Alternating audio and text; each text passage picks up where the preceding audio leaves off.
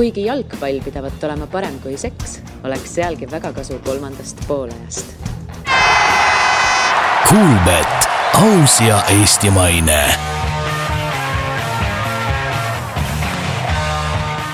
tervist, jalgpallisõbrad, Õhtulehe vutisaade kolmas poolaeg on täna oma uue osaga eetris ning äh, ütleme, ilmselt ei tule kellelegi üllatuseks, et äh, või üllatusena, et meistrite liiga on see, millel täna põhjalikult peatume ja, ja noh, mis siin ikka, ütleme, enne jaurata, lähme, lähme kohe mängude juurde ja muidugi, Kaarel, ei saa üle ega ümber sellest, et äh, Barcelona kuus-üks võit eh, Pariis, Pariisi Saint-Germaini üle, mis siis eh, Barcelona, ütleme, võimatuna näivast eh, avamängu kaotusest ilusti edasi viis. jah, see oli, tere ka minu poolt igal juhul, et see oli mõni nädal siin tagasi, kui me siin ka kahekesti istusime ja rääkisime sellel teemal ja ja üsna üheselt mõtlesime, et see paar on läbi, et BSG on supertiim imelises vormis. Nüüd oleme siis hoopis järgmises seisus. aga üks äh, emotsioon, mis mul eile tekkis, oli see, et loomulikult on see tohutult vinge, mis kõik juhtus, aga samas, miks me alati üllatume, kui jalgpall niimoodi teeb, jalgpall pakub meile tegelikult seda ju iga mõne aja tagant, selliseid asju. et see on ju, see on suurepärane vinge, et ähm, natukene see eufooria on selles mõttes mõistetav, aga tegelikult ju jalgpall ongi ju selline selline mäng. ja noh, ja, ja, ja nagu me, nagu sa rääkisid, paar nädalat tagasi jõudsime ka ju noh, see ühine arusaam meil ikkagist oli, et kui maailma jal-, jalgpallis on üks võistkond, kes suudab sellise neli-null võõrsel kaotuse võiduks mängida, siis on see just Barcelona Ja et see... muidugi noh, ütleme, kui seda mängu käiku mõelda, siis kui löödi kohe kolmandal minutil värav avapoolega kaks-null, kolmanda poole alguses kolm-null, noh, ütleme,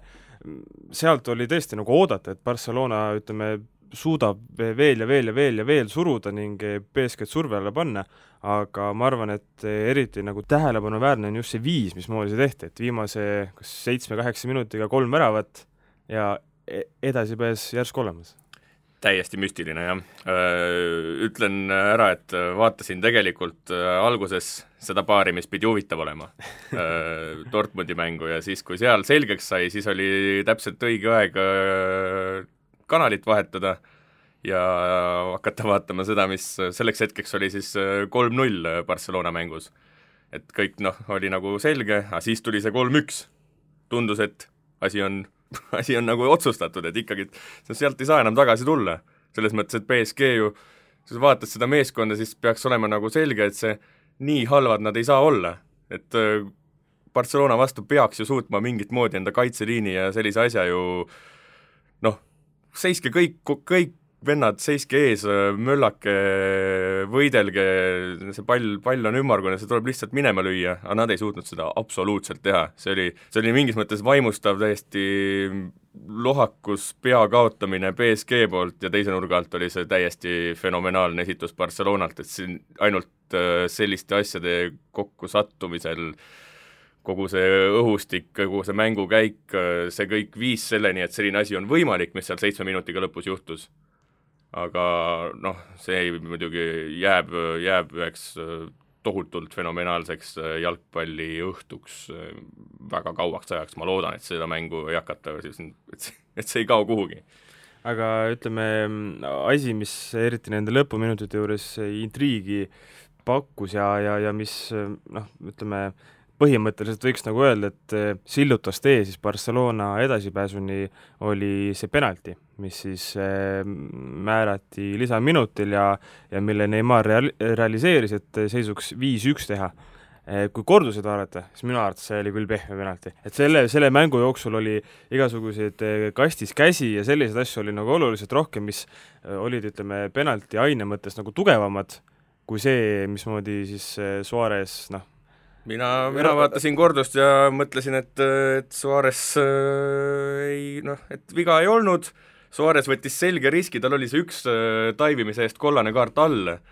aga tal oli täiesti ükskõik, ta võttis lihtsalt no. kõikvõimalikke riske ja ta lihtsalt lendas ja kukkus igas võimalikus olukorras, kui ta nägi, et noh, pallini ei jõua, väga hästi kukutud, iseenesest seal mingi puude oli olemas. mis sa stiilipunktideks annaksid okay.? väga kõrged selles mõttes, et äh, kui arvestada, mis pärast seda juhtuma hakkas, äh, siis see, see on, see on ikka meeletu, mis noh, kui otsustav taiv see olla sai nagu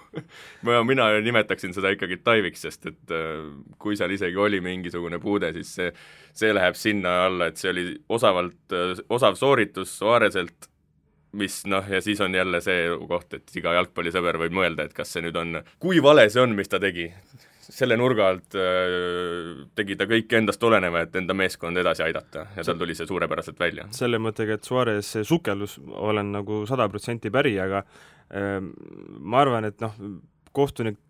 Deniss Aitekinil oli ka muidugi noh, äärmiselt keeruline mäng, e-, e-, eriti mm. veel seal noh, lõppfaasis niimoodi äh, niimoodi see julge otsus vastu võtta, kas ta tegi seda üksi või tegi koos siis äh, selle küljekohtuniku abiga, eks ju, või selle väravajoone kohtuniku abiga, et, et see on nagu omaette küsimus, aga aga ma arvan, et see penalti osalt võis saada nagu saatuslikuks ka see, ka tänu sellele, et äh, ütleme, Barcelona survestas kohtunikke terve mäng. sest et kui vaadata seal noh, iga paari minuti tagant oli niimoodi, et keegi kas kastis kukkus, läks mingi tsenderdus, Barcelona mehed kohe hakkasid kätega lehvitama, et kohtunik, kohtunik, kohtunik. selgeks õpitud see, et äh, mitte keegi ei jäta lehvitamata. Äh, isegi need vennad, kes olid kuskil kaugel ääres, äh, teises väljaku otsas, nad olid käed püsti, jooksid kohtuniku suunas, et seda nagu, seda nad osk-, ma, ma ei tea, kas see saab olla natukene nagu harjutatud, läbimõeldud või siis, või siis lihtsalt ongi Hispaania ja Kataloonia jalgpallitemperament natukene meie jaoks noh, võõras, seda ei, ei näe, võid minna kõige tulisemat Eesti mängu vaatama, vasakkaitse jookseb paremas, paremale äärele, kui seal kellelegi natuke viga tehakse, aga Barcelonas on see okei okay., et no. just see, et nad pidevalt nagu lehvitasid ja, ja, ja nõudsid igasuguseid asju, et noh, ma olen nagu üsna, üsna kindel, et, et see võis nagu kohtunikku selles mõttes mõjutada, noh, kas nagu alateaduslikult või, või mingit muud eh, pidi, see on nagu omaette küsimus, aga noh mingi... selgelt oli näha, et kohtunik tahab hoida ikkagi seda joont, et ega ta, see, et ta andis seal Suaresele selle ühe kollase selle sukeldumise eest ja ta, ta tegi kõik endast oleneva, aga konkreetselt see olukord oli väga keeruline näha, ega seal oli, meestel olid korralikud Suarez kiirused oli ju kaitse ees veel ka, eks ju. jah, et kohtunik nägi seda, ma ei, täpselt ei tea, mis nurga alt, aga ta nägi seda ilmselt sealt siis Suarese selja tagant kuskilt, sealt või see mängija, kellele ta vea vilistas, see, see oli veel ka ees ja vahel seal,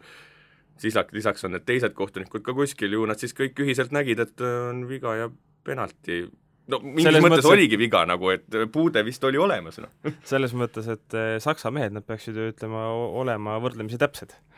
Mitte küll, mitte küll nii, nii täpselt kui šveitslased, aga noh, ütleme Saksamaa selline no ära seda Saksamaal ütle. aga kusjuures üks huvitav asi, mis enne, enne seda mingi aeg toimus, see oli vist pärast seda,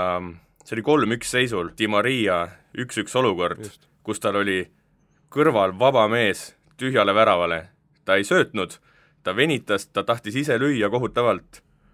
talle vist sõideti tagant kossi, tundus, et äh, selles mõttes, et mingit, mingil põhjusel sinna maha pikali jäi päris pikaks ajaks, ta löök ebaõnnestus, kaitse suutis segada, aga tegelikult see rea-, reaalselt see olukord oli selline, kus ta oleks võinud vabalt kõrval sõbrale sööta, sõber oleks kolm-kaks ära lükanud. Nad noh, no nii hullult otsustav olukord mängus lihtsalt. mitte isegi ei oleks võinud, vaid oleks pidanud no,. et selles mõttes, kui nagu vaadata Barcelona kaitseliin sellel hetkel enam ei olnud olemas põhimõtteliselt, nad jooksid kahekesti sinna suunas, üks kaitse jõudis tänu Di Maria viivitamiseni ja hoo mahavõtule, tänu sellele ta jõudis talle järele, hüppas talle jalgadesse, see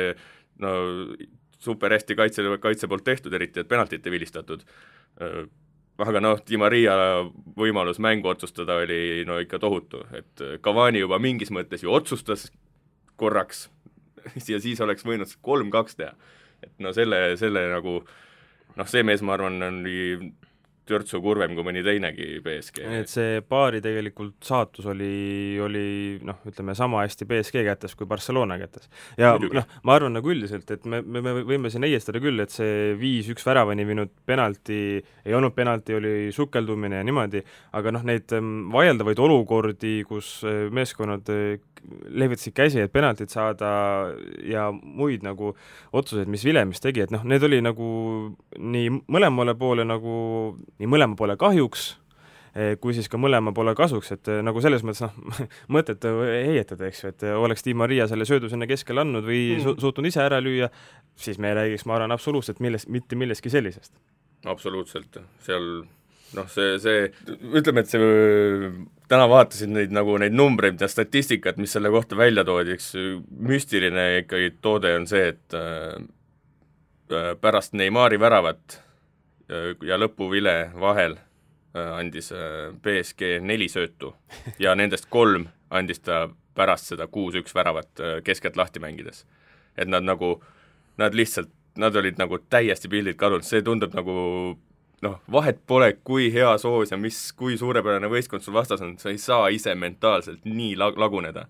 Selles mõttes, et väljak on täpselt sama suur, väljakul on ruumi, seal peab olema koht, kuhu sa saad oma mehel, mehele sööta, aga mitte keegi ei saanud selle sööduga hakkama. selles mõttes, et seal reaalselt selle mingisuguse, ma ei tea, kuue või ma ei tea, seitsme minuti jooksul või mis ta oli, seal tehti üks sööt edukas. see, see number on noh, see, see on nagu täiesti käsitlematu number tegelikult. aga samas minu arvates see võtab nagu mõnes mõttes ka selle mängu väga hästi kokku, et tegelikult ehm, noh, avaminutist põhimõtteliselt saati ju Barcelona tegelikult sõi BSG lihtsalt ära. parem et... meeskond võitis, aga kuidas sa ikkagi, kuidas sa mängid neli-null eduseisu maha, no see on, see on nagu jabur, sa lööd veel värava ka ikka mängid maha. ja no e, selles mõttes, et ütleme, Barcelona kaitse taha oli ruumi küll ja küll. et muidugi mina nagu tahaks ütleme, väga, väga suure pika pai teha Gerard Pique'le, et seal oli, mängus oli väga, väga palju selliseid olukordi, kus BSG oli, ütleme, ühe söödu või ühe puute kaugusel, et noh, ma ei tea, kas saada mingi ülekaalus rünnak või lihtsalt väga hea võimalus, aga väga ja väga tihti oli just Piquet see, kes noh, ütleme, näitas suurepärast otsustusvõimet, ajastust ja suutis need olukorrad siis neutraliseerida selles mõttes, et et jah, me võime siin rääkida, et noh, ütleme, Neimar lõi väravaid ja ja, ja, ja Messi realiseeris peret ja, ja värk, et see, see kõik on tore, aga ma arvan, et kui seal ei oleks kaitses olnud sellist, sellist härga, nagu oli Piquet, et siis noh, ütleme, et me ei saaks sellest, sellest võidust siin ja praegu rääkida. jah, kaitsehärg Piquet ja teine mees vist, kes nüüd noh, eriti arvestades kogu seda kuidagi hooaja kulgu, siis siis äh, Neimari esitus äh, siin selle kohta on ka neid numbreid toodud, seitse edu, seitse sellist äh, värava ohtliku olukorra tekitanud tsenderdust, kuus lööki, kaks väravat, üks assist, tackleid oli äkki ka neli-viis või kuus või sinnakanti, noh, selles mõttes, et lihtsalt no ikka väga vinge sooritust ühelt, ühelt selliselt äh, natukene selliselt ründajalt, keda ikkagi Barcelonast on noh, taha hakatud äh, meedia poolt noh, ütleme ära ajama ja mõtlema, et mis ta edasi teeb ja kas tal on seal koht ja kas ta on õnnelik nende, nende suurkujude kõrval, kes seal ründes on, et see, see hooaeg ei ole tal olnud parim, aga noh, see, selle mänguga ma kujutan ette, et äh, see enesekindlus võib kasvada tohutult ja ja miks mitte ei võta Barcelona siit sellel hooajal väga palju karikaid. aga kas, kas see mäng mitte ei tõsta Barcelonat, ütleme, meistrite liiga suurfavoriidiks? et eh, põhimõtteliselt nende kahe mänguga, mis BSG vastu mängiti, näidati ju, et okei okay,, võõrsil me võime suurelt kindlalt ja noh, väga-väga kehva mängupildiga kaotada, aga noh, mis seal ikka, noh, läheme sinna Nou Campile ja lööme puuri täis ja läheme rahulikult edasi. ja selle, selle emotsiooniga, isegi kui noh, mõne nädalaga siin meestel see see emotsioon nagu läheb natuke alla, aga treeneril on nagu tohutu võimalus sellele toetuda. mingil hetkel, kui meestel on moraal all, sa tuletad meelde seda, et mis me nagu äsja tegime, kuidas me äsja mängisime, mis, missuguse noh, põhimõtteliselt lihtsalt terve maailm pandi järgmiseks kahekümne neljaks tunniks endast rääkima ülivõrretes, äh, nad noh, nad teavad, milleks nad on võimelised. põhimõtteliselt uh, sky is the limit umbes äh, tunne on meestel sees, et nagu tehke, mis te tahate, me oleme, me oleme ikka kõige paremad. kui, kuigi selle hooaja kontekstis, kus nad pikalt tegelikult tundus, et nad isegi ei mängi koduliigas tiitliheitluses kaasa, nad on sinna ka nüüd tõusnud tänu siin Reali komistamistele ja nii edasi. et, et nad on äh, nad on favoriidid nii äh, siis Champions League'is kui ka,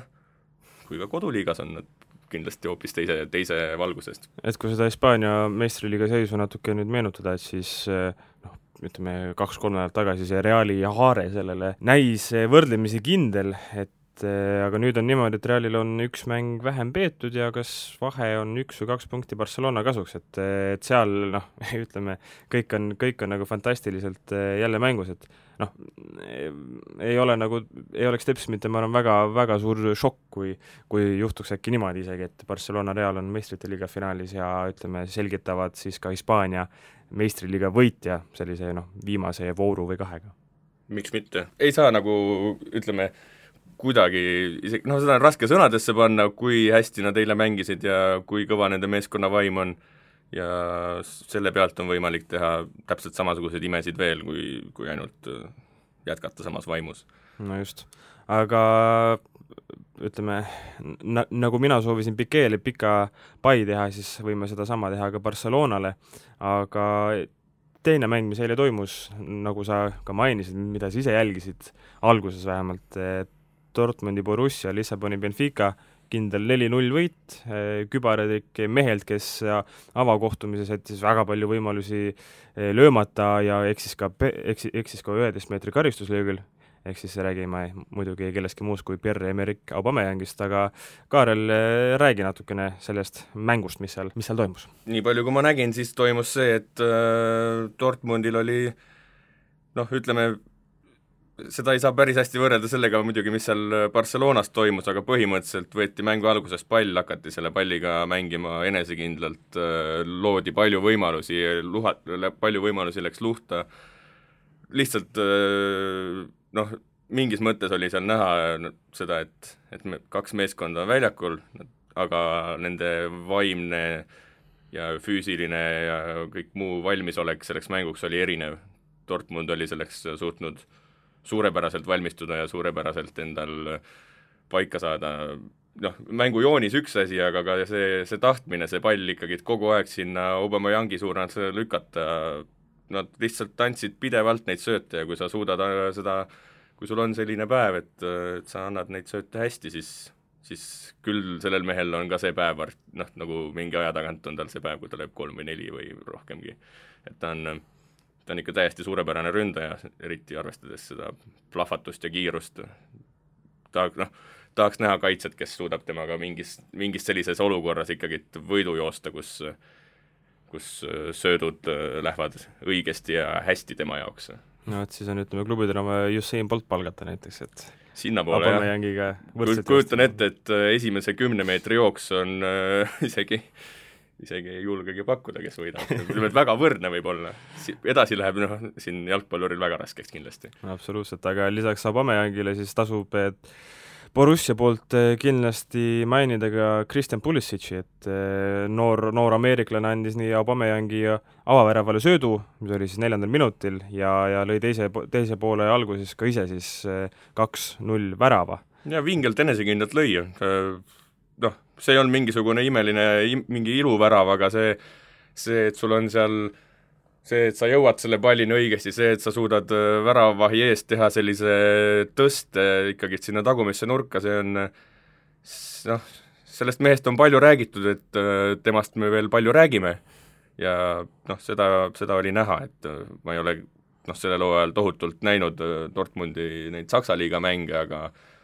aga see, mis noh, mida ma näiteks eile nägin, siis on noh, ta on üks niisugune väga huvitav jalgpallur. absoluutselt, et selles mõttes on nagu, ma arvan, et kohtumise eel oli isegi tegelikult päris üllatav, et ta üldse algkoosseisu pandi. et eh, Pulisic on, on siin näiteks eh, Saksamaa Bundesliga-s kaasa teinud selle hooaja üheksateistkümnes mängus, et eh, mida on küll täiesti normaalselt, aga aga enamik neist on tulnud ikkagist pingilt sekkudes. jah, mehe siis tuletame meelde, mehe sünnipäev on tuhande üheksasaja üheksakümne kaheksanda aasta septembris, et ta, ta ei ole üldse vana mees. Pigem isegi vastupidi, võib-olla aga kui minnes siis eh, kaks päeva tagasi, lähme teisipäeva, ka siis toimusid mõistagi kaks mängu, mis küll noh, võib vast öelda, et nii selli-, sellist furoori ei tekita kahe peale is isegi mitte ligilähedalegi, kui, kui see Barcelona triumf BSG üle, aga esmalt eh, Napoli, Madridi Real, Madridi Real võitis ka võõrsil kolm-üks, ehkki avapoolel jäeti üks-null taha. Eh, Kaarel, kas ütleme, Poola ja kui Poola ja Vile kõlas, siis ehm, kui suur oli sinu uskumus, et Napoli suudab siit, ütleme, edasi, edasi tormata ja Reali au-, auti lükata või olid ikkagist kindel, et Real on see tugevam sats ja võtab oma? ma ei oska isegi öelda, mis see uskumus oli, aga lootus oli nagu see, mis ikkagi, et äh, mul ei ole mitte kunagi Reali vastu midagi olnud, ma olen väga tihti noh, pigem nagu nende poole kaldu mingites euromängudes ikkagi, aga seal noh, ma ikka väga lootsin, et see, et see Napoli äkki lööb ühe veel, ega see ei tund-, noh, see olnud nagu selle mängupildi põhjal üldse võimatu. aga siis noh, ütleme teiseks poolajaks see, see inimene, kes Reali keskkaitses mängib ja neid peaga väravaid lööb, siis ta on ikka täiesti ka noh, väga sellist see fenomenaalne, ma olen mitu korda siin kasutanud, aga no ta on sinnapoole samamoodi, ta lihtsalt tuleb sellel hetkel, päästab seda meeskonda, Sergio Ramos siis nimi, mainime ära jah, et äh, Ra-, Ramos on tõesti selline, ütleme, suurt, suurte mängude mees. jah, ta sai aru, et praegu on nagu suur mäng on lihtsalt see aasta varem, et ei ole vaja poolfinaali või finaali oma väravaid nagu jätta, et nüüd on, nüüd on suur mäng, on siin Napolis, hakkan lööma. just. et äh, Realilt äh, tore sooritus, aga ma ei noh, näiteks kui nüüd panna nad järgmises voorus ikkagi üle, üle noh, seal veerandfinaalis Real, Barca näiteks omavahel mängima, siis siis tundub, et äh, selle hetkeseisul ja siin kevadel on see tähtede seis ikka pigem sinna Kataloonia poole kaldu. et Realil on, seal on näha mingeid, mingeid probleeme natukene kuidagi selliseid, ega see, ega see ründeliin neil, neil ikka väga sujuvalt ei mängi ja kõik natukene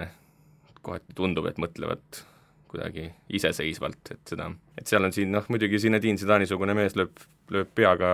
kõhtu, kui vaja on, et et need äh, staarid nagu mängima panna jälle. noh, mitte et nad halvasti mängiks, eks ole. et kui Louis van Gaal tõmbas püksid maha ükskord riietusruumis, et näidata, kellel on kõige, kõige suuremad munad, see oli, kui ma ei eksi, Müncheni Bayerni ajal, et siis eh, jah, Zidane'il on nagu omamoodi noh, ma ei tea, trump on võib-olla vale sõna, aga selline selline vii-, viis olemas, mismoodi ennast kehtestada, aga minnes teise mängu juurde, mis samuti teisipäeval toimus, siis Müncheni Bayern ja Londoni Arsenal täpselt samamoodi nagu Napoli Reali mängus jälle viis-üks, jälle Bayern võitis. et eh, ütleme, kas sa oleksid osanud enne, enne neid kahte Bayern-Arsenal mängu oodata, et eh, Saksamaa, Saksamaa sats kokkuvõttes lausa kümme-kaks võidab? loomulikult mitte või selles mõttes, et see noh, kümme kahte sa kunagi ei oska oodata, no selles mõttes, et kuidas sa ootad sellist seisu, seal võis oodata seda, et äh, München võidab kindlalt äh, kahe mängu kokkuvõttes mingi neli-üks või midagi sellist, aga see, see Arsenal on üks jah, see on see on üks naljakas sats, ma ütleks. see on väga omapärane, see ja veel omapärasem on ikkagi see, kuidas ükskõik, mis toimub, kus nad liigas on läbi aastate või mis, mida nad meistrite liigas teevad, siis ilmub see see härra Wenger läheb sinna pressikale ja ütleb, et, et siin oli noh, no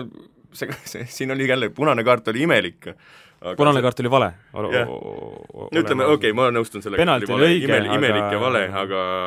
aga see, et ta nagu alati ütleb, et tema mehed ikka nagu küll kehvasti ei mängi, et, et kohtunikud see mängivad kehvasti. jah, et see, mismoodi ta üritas siis selgitada seda, et miks Arsenal välja kukkus, et mõned kohtuniku või kohtuniku mõned otsused läksid meie vastu, aga muidu mängisime sellist mängu, nagu nä-, näidata tahtsime, et selle peale mul no kohe tekkis küsimus, et... öelda, et sa mängid nii, nagu sa tahad, siis sa, siis sa oled ikka täitsa valesti no,, valesti ütle, nagu meelestatud. ütleme niimoodi, et selle teise mängu avapoolega oli nagu Arsenali poolt küll väga hea, et väga teenitult mindi, mindi üks-null juhtima ja noh,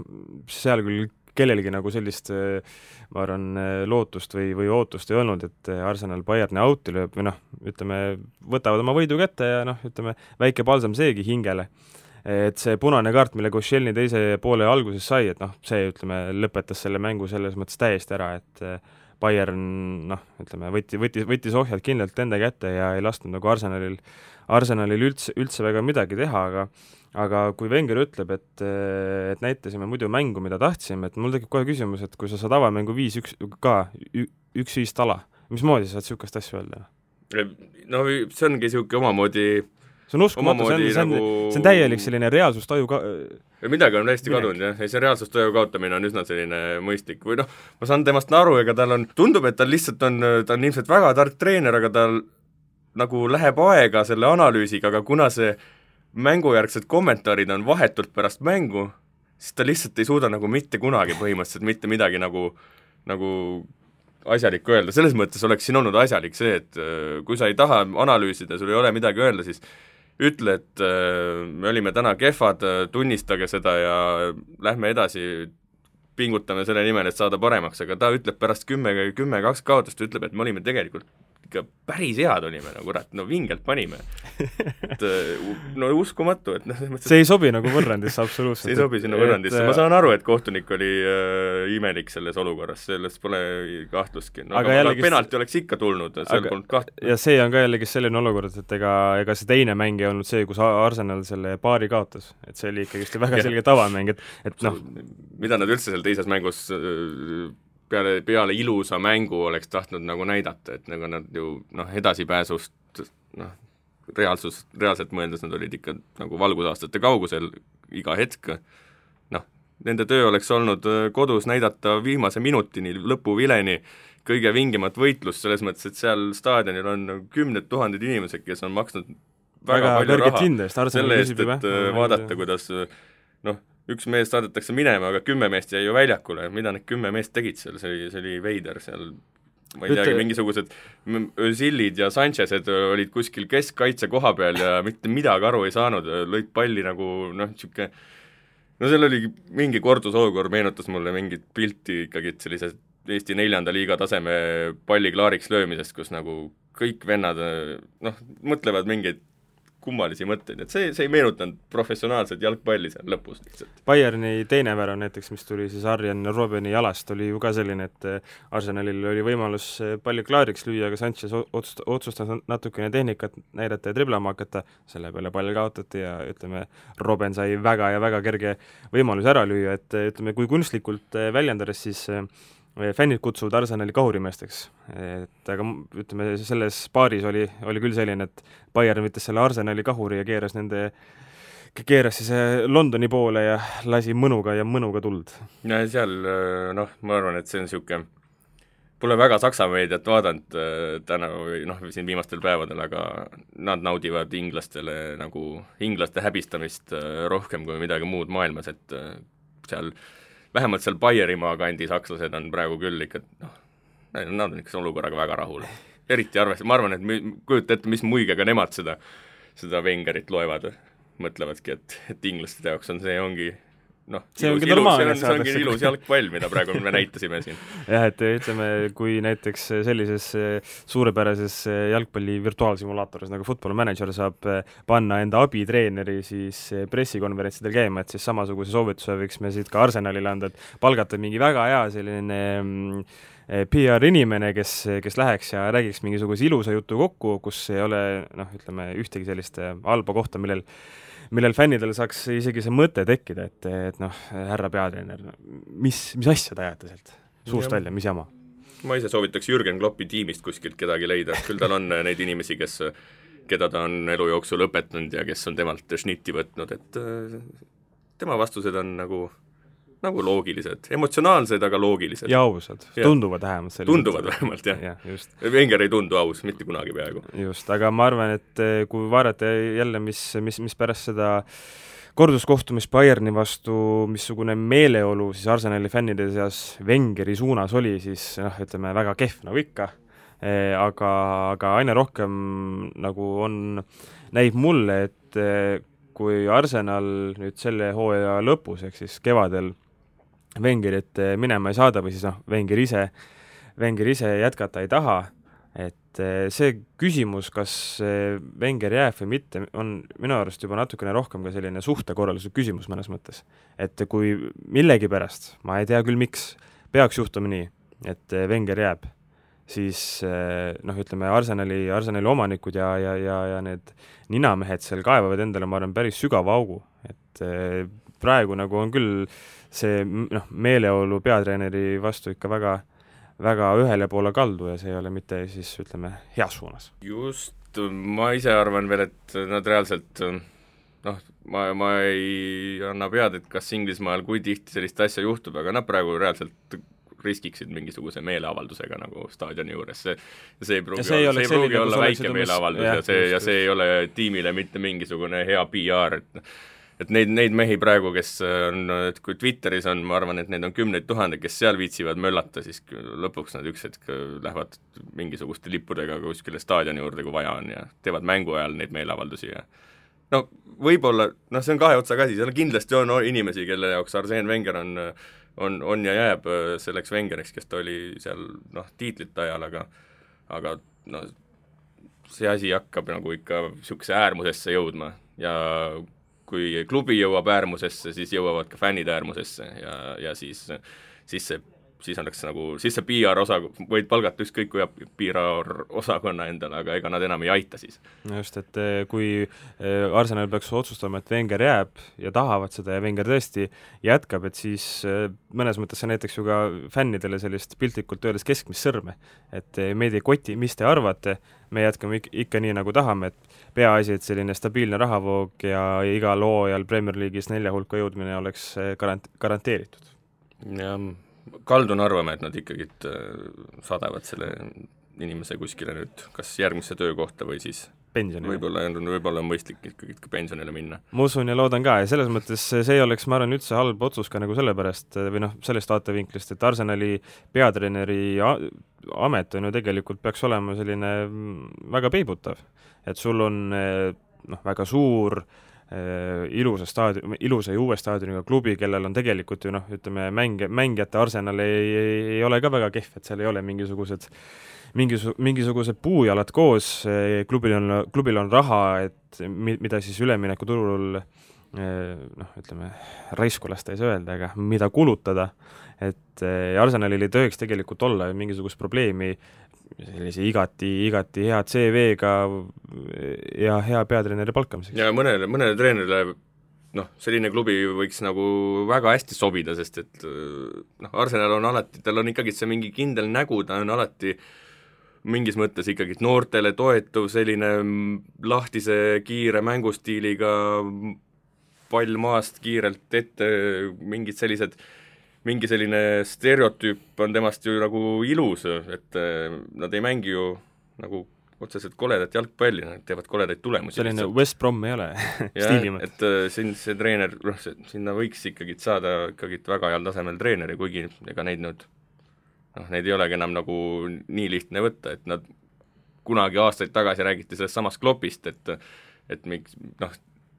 Arsenal Dortmund leidis palju võrdlusi mingi mängustiili poolest mingil ajal ja siis äh, arvati, et see Dort-, noh, küll see Klopp sinna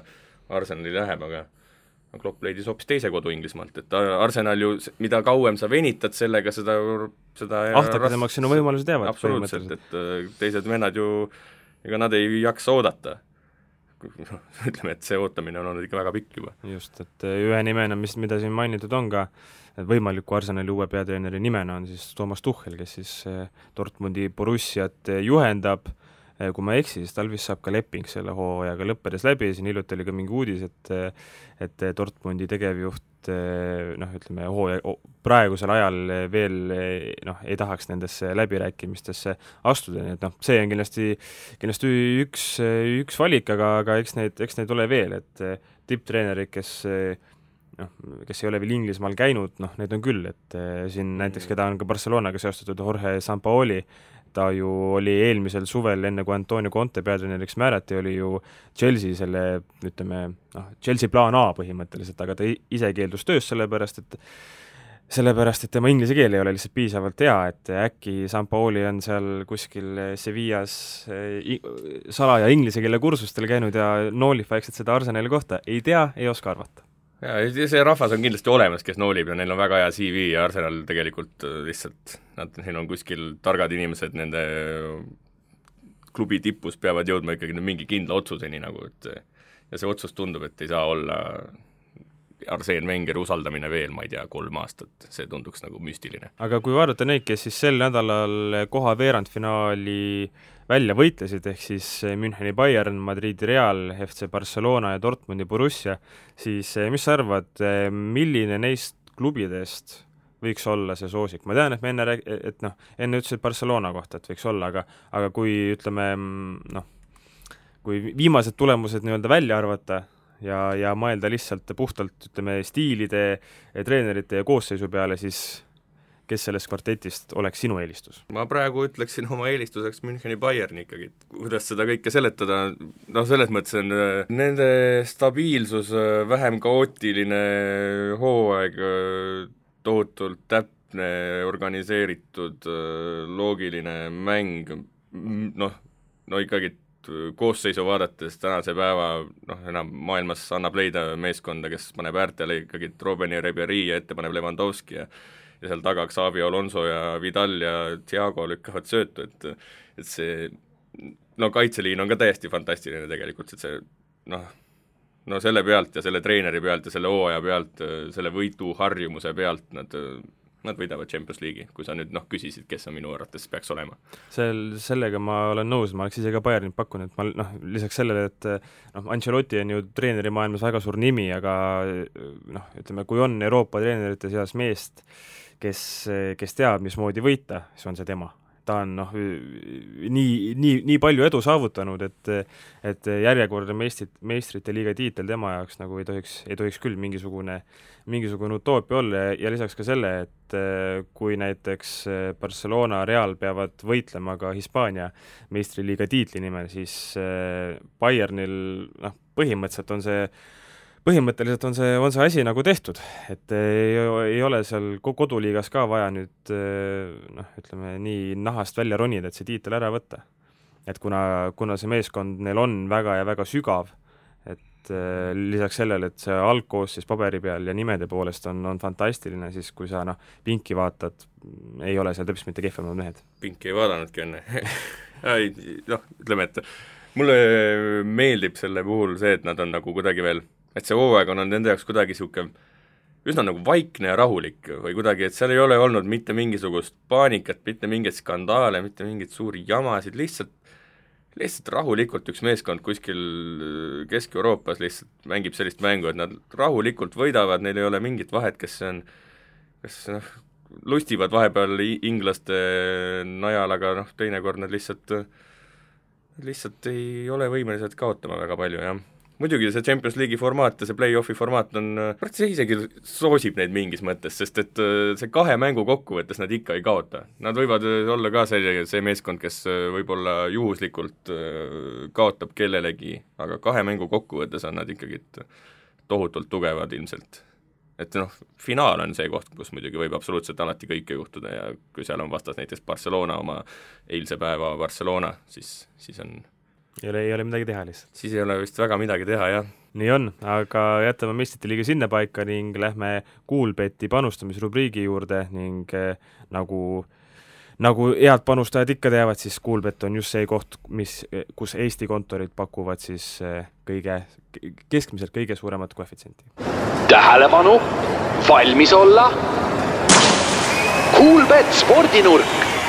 nagu ikka, on, on meil kavas eh, kolm soovitust Coolbetist ning esimesena võtame ette Inglismaa karikasarja, kus siis tuleval esmaspäeval kell kakskümmend üks nelikümmend viis kohtuvad Londoni Chelsea ning Manchester United. Eh, siin, eh, kui need koefitsiente vaadates, Chelsea võit üks koma kaheksakümmend kaheksa, viik kolm koma viiskümmend viis ja Manchester Unitedi võit neli koma viiskümmend viis. Kaarel, milline oleks see, see panus, millele sina julgeksid oma raha panna?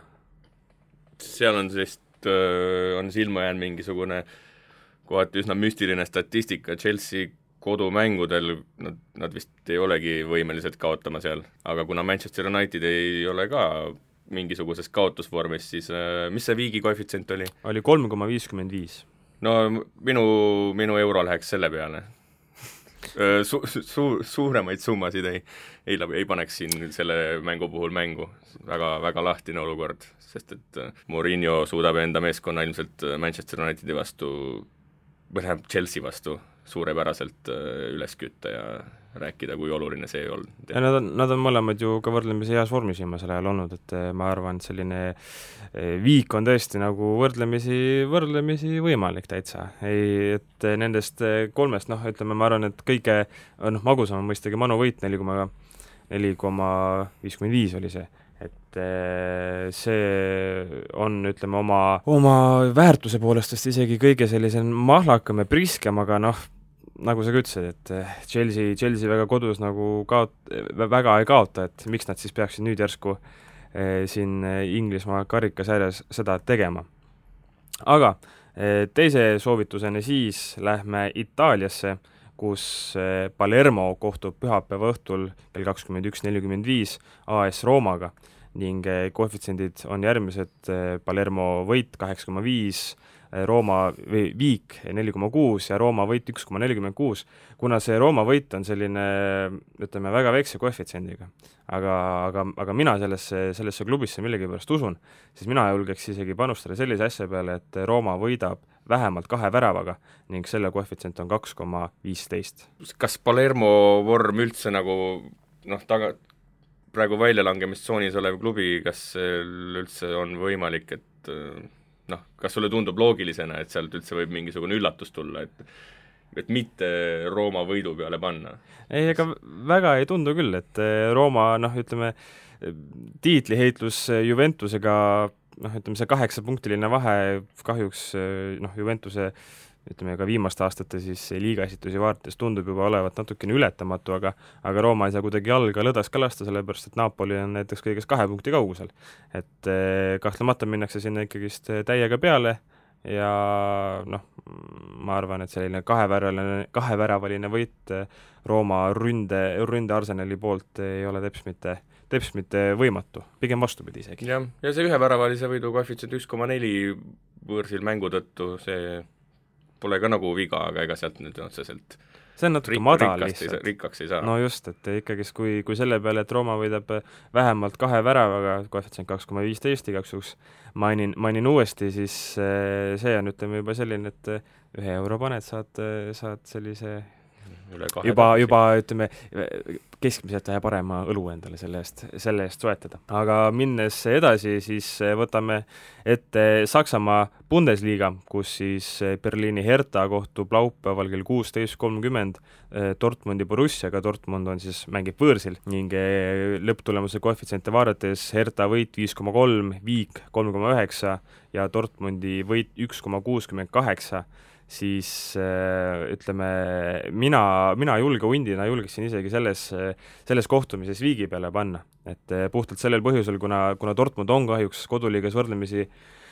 no isegi, isegi mitte võrdlemisi, vaid, vaid ikka päris ebastabiilne olnud, ehkki siin äh, viimasest kolmest mängust on, on, on ilusti kolm võitu võetud, näiteks Wolfsburg kolm-null, Freiburg ka kolm-null ning Leverkuseni Bayern kuus-kaks et eh, Herta on siiski e-, eriti kodus piisava sellise kvaliteediga meeskond, et et suudaks neile peavalu valmistada. kodumängude statistika näitab, et Herta on selle hooaja parim kodumeeskond koos Leipzigiga terve Bundesliga peale. kodus